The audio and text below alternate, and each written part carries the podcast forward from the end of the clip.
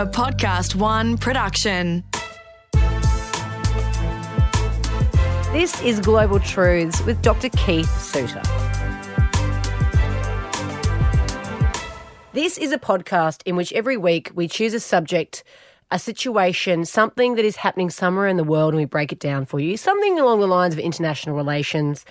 Dr. Keith Sutrer, the man on this subject matters, all of them. You could ask this man anything about anything in the world in terms of history or current politics, and he would know where it's happened, how it's happened, the history behind it. You've got such a rich knowledge, Keith, in this area. 2 or 3 PhDs? 3 PhDs. Yes, Seth. Yeah. Has been a commentator in Australian media for decades now as well on these subject matters. And this is a podcast, again, in which we choose a subject and we go through it every week, and you and I have worked together in television for quite a few years as well. This week we're talking about Hiroshima. I know that's not the way I pronounce it, but there's so many different variations. Hiroshima. Yep. What do you say, Keith? I just say Hiroshima. Okay. Yep. So today, obviously an anniversary last week of the bombing of Hiroshima in the Second World War, the ending of the Second World War, and a lot of information has come to light. Yeah. So the book that I've been reading has just been published. It's written by Leslie Bloom, and it's called Fallout, The Hiroshima Cover-Up and the Reporter Who Revealed It to the World. Now, what I found interesting about the book, 2 things. One is what it actually says about the Hiroshima bombing, and that as you've mentioned, we've just been commemorating the 75th anniversary of the bombing.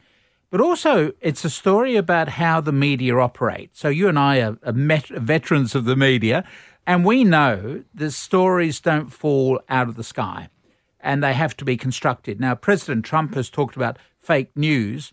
In a sense, all news is fake news, in the sense that it is fabricated, that you have to assemble information. And so you can end up with journalists looking at the same event, but taking out different interpretations.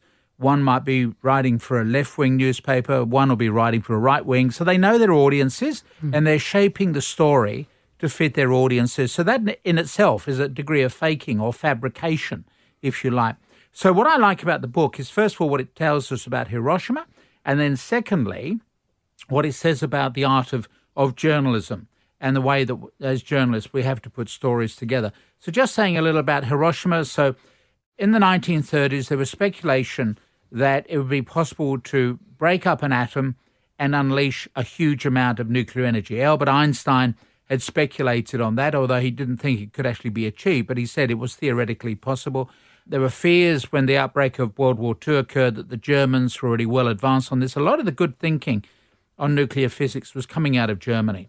So the British and the Americans worked together on what British called tube alloys, what the Americans called the Manhattan Project, one of the biggest engineering projects, really, of the 20th century, top secret.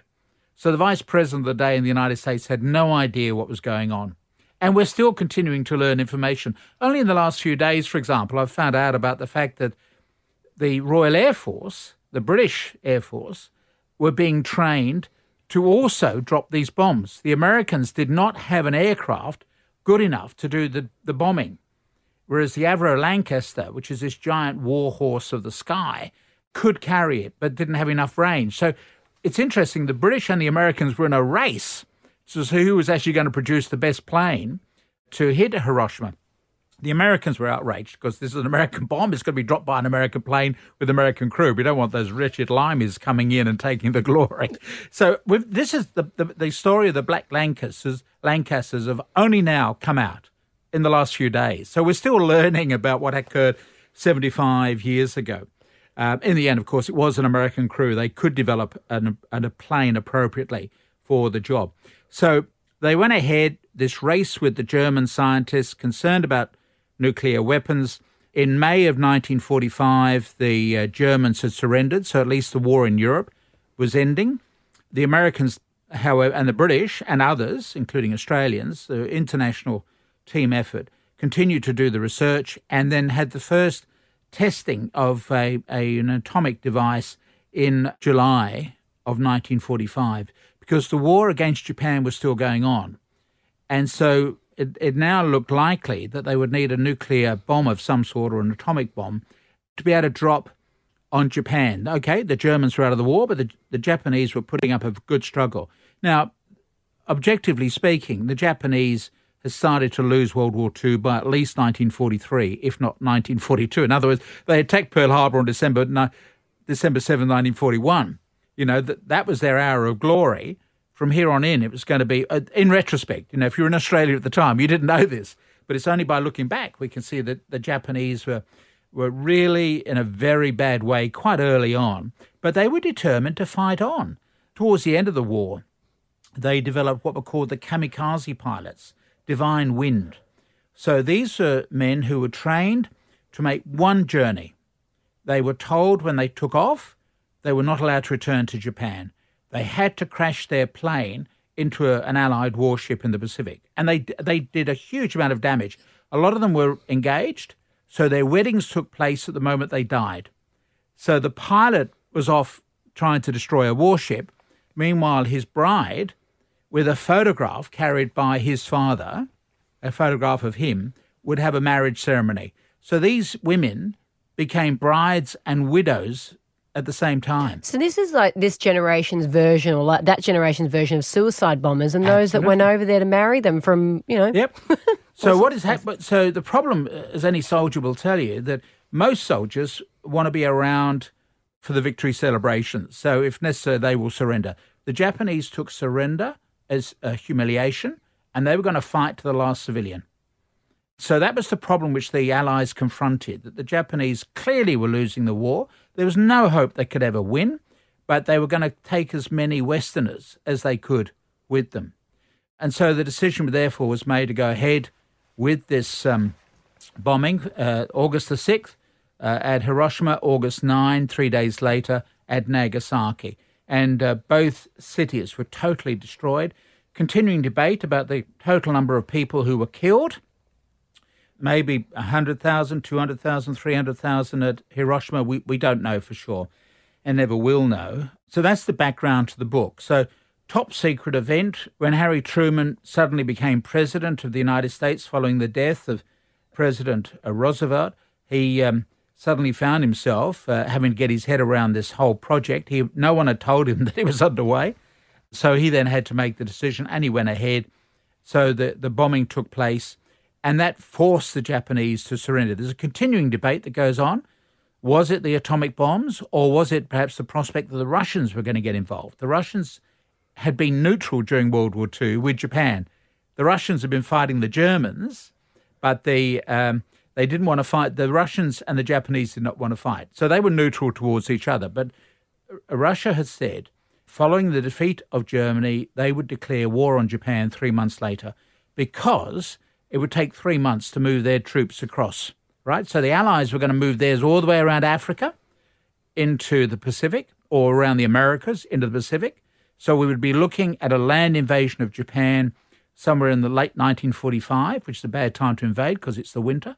And the Russians were then building their forces up to move east to attack Japan as well. And the Japanese surrendered. Now, the Americans would say it's because we dropped the bomb. The Russians would say no, the Japanese knew how bad the Russians could be, so they decided that they would surrender rather than have the Russian hordes overrun them and then divide up Japan in the way that, of course, Germany got divided. So the Japanese, one way or another, surrendered. And the Americans then had this problem of how do they deal with Hiroshima. They had no idea as to how much damage would be done. Now, because it's never been done before, they'd had this test in New Mexico. They could see it was very explosive, but they had no idea how difficult it was going to be. So their immediate reaction when they dropped the bomb is, oh dear. I think it was probably a little stronger than that. Exactly. you know. How do we keep all this rather quiet?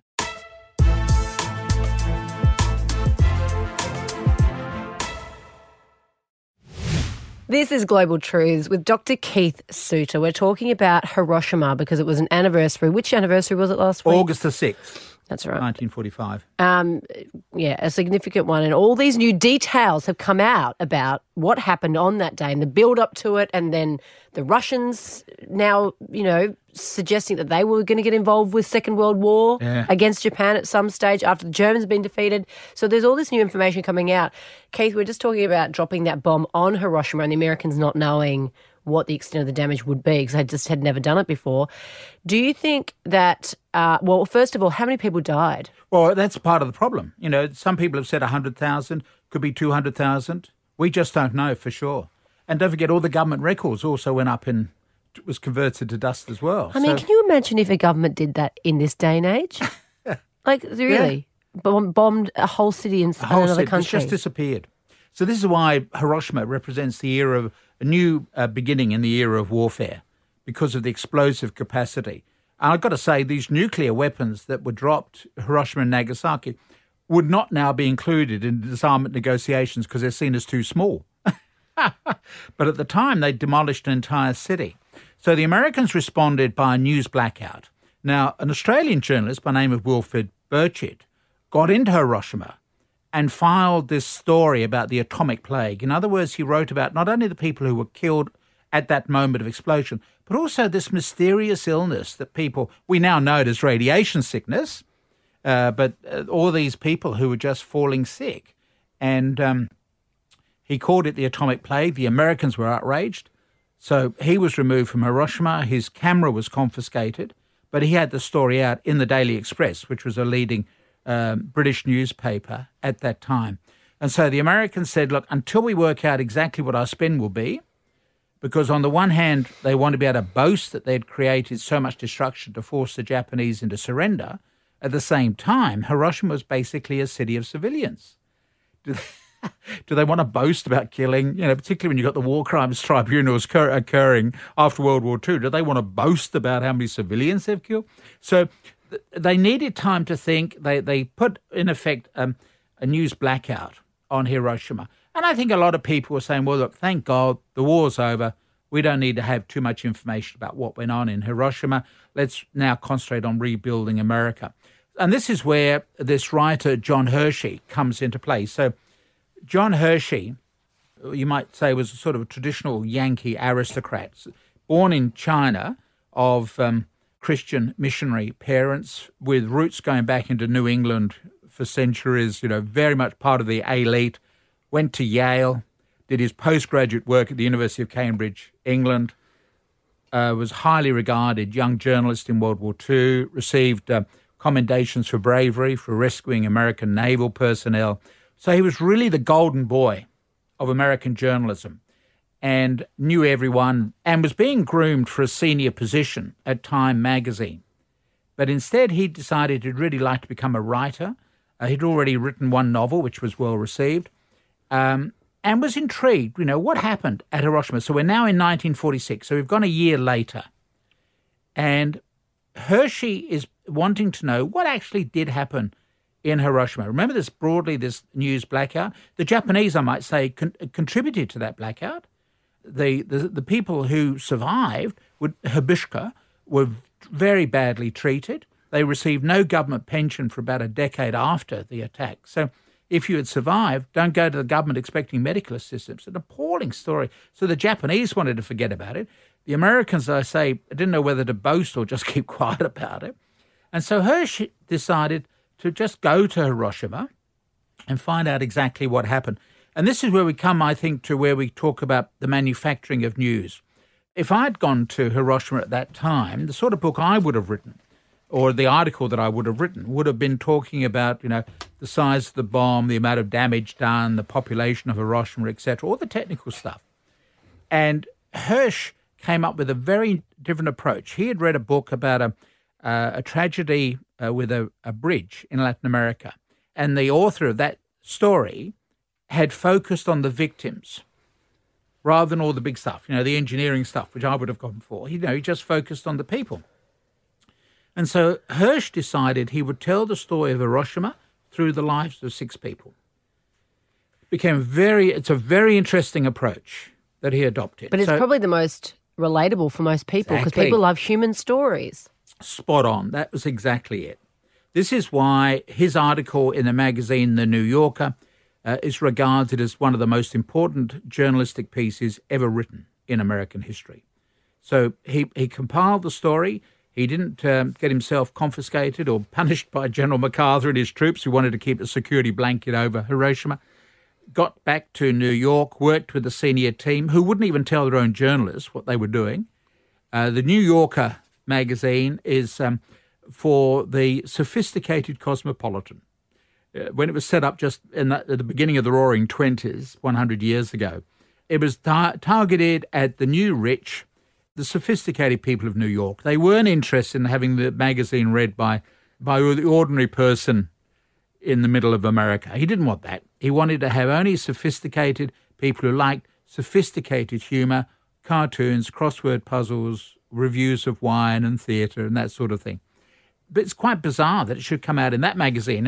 I would have gone for The Atlantic, which is one that we use all the time, because it is, in my view, the best current affairs magazine out. But instead they put into the New Yorker, working in top secret. As I say, the fellow journalists were not told that their material was not going to be used, and instead the edition was given over to a traditional New Yorker cover, very light-hearted sort of cover. But then you start to read it, and it's 30,000 words without pictures on Hiroshima. So it just the New Yorker has dined out on this ever since. This is part of their history. The magazine sold out in 2 hours. It was selling for 15 cents. A few weeks later, you could get a second-hand copy for $6. Oh, my goodness. It was the publishing sensation. And what were the people in it? What did it talk about? What kind of details? It talked about 6 ordinary Japanese people, some of whom managed to last well into the 70s and 80s, and what it was like to be involved in that first atomic strike. And as you say, it was a human interest story. The left criticised it because they said, you don't make any comment about the politics behind it. Was this a good decision or a bad decision? This is just a human interest story. So the hardline left-wing journalists didn't like it very much. But it is interesting that it was, for the reason that you said, it was accessible. It was something which ordinary people could relate to. And the reason for its significance is that people suddenly realised that the development of nuclear weapons represented a new era in warfare. The amount of destruction that could be caused by one bomb. And this obviously then helped trigger the anti-nuclear movement, which continues to this day. You know, we're still working on now a new nuclear treaty, trying to get Australia to ratify it, let alone the Americans, the Russians and the British, because that nuclear treaty is our best chance against our worst weapon. And this was a movement that was, in a sense, triggered by Hersey's article in 1946. People realising, golly, we've just got to do something about these wretched nuclear weapons. Otherwise, we're going to lose our own lives. It's fascinating stuff. So what have we learned from it? I mean, no one's dropped one since, have they? That's exactly it. And I think some people have heeded the warning. And I've got to say, when I look back at the speeches I used to give 50 years ago on nuclear weapons, by the year 2000, we were predicting 30 countries would have nuclear weapons, including Australia, Canada and Sweden. In fact, it's not nearly that bad as some of us were predicting. But nonetheless, there is a gradual movement towards other countries acquiring nuclear weapons, including North Korea. Remember, North Korea is one of the poorest countries in the world. But that's all they care about, it would seem. And they've got their nuclear weapons. And you've got the Americans and the Russians, particularly the Americans, behaving irresponsibly. The treaties that were negotiated around the time of the ending of the Cold War, they're gradually lapsing. So it's still a very serious situation that we're in. And I think that's why it's valuable for us to remember what happened in Hiroshima 75 years ago. This has been Global Truths with Dr. Keith Sutrer. It's recorded in the studios of Podcast One. Producer is me, Kate Mack. Production assistance by Matt Dwyer. Audio production by Darcy Thompson. And for more episodes, head to podcastoneaustralia.com.au or download the Podcast One Australia app.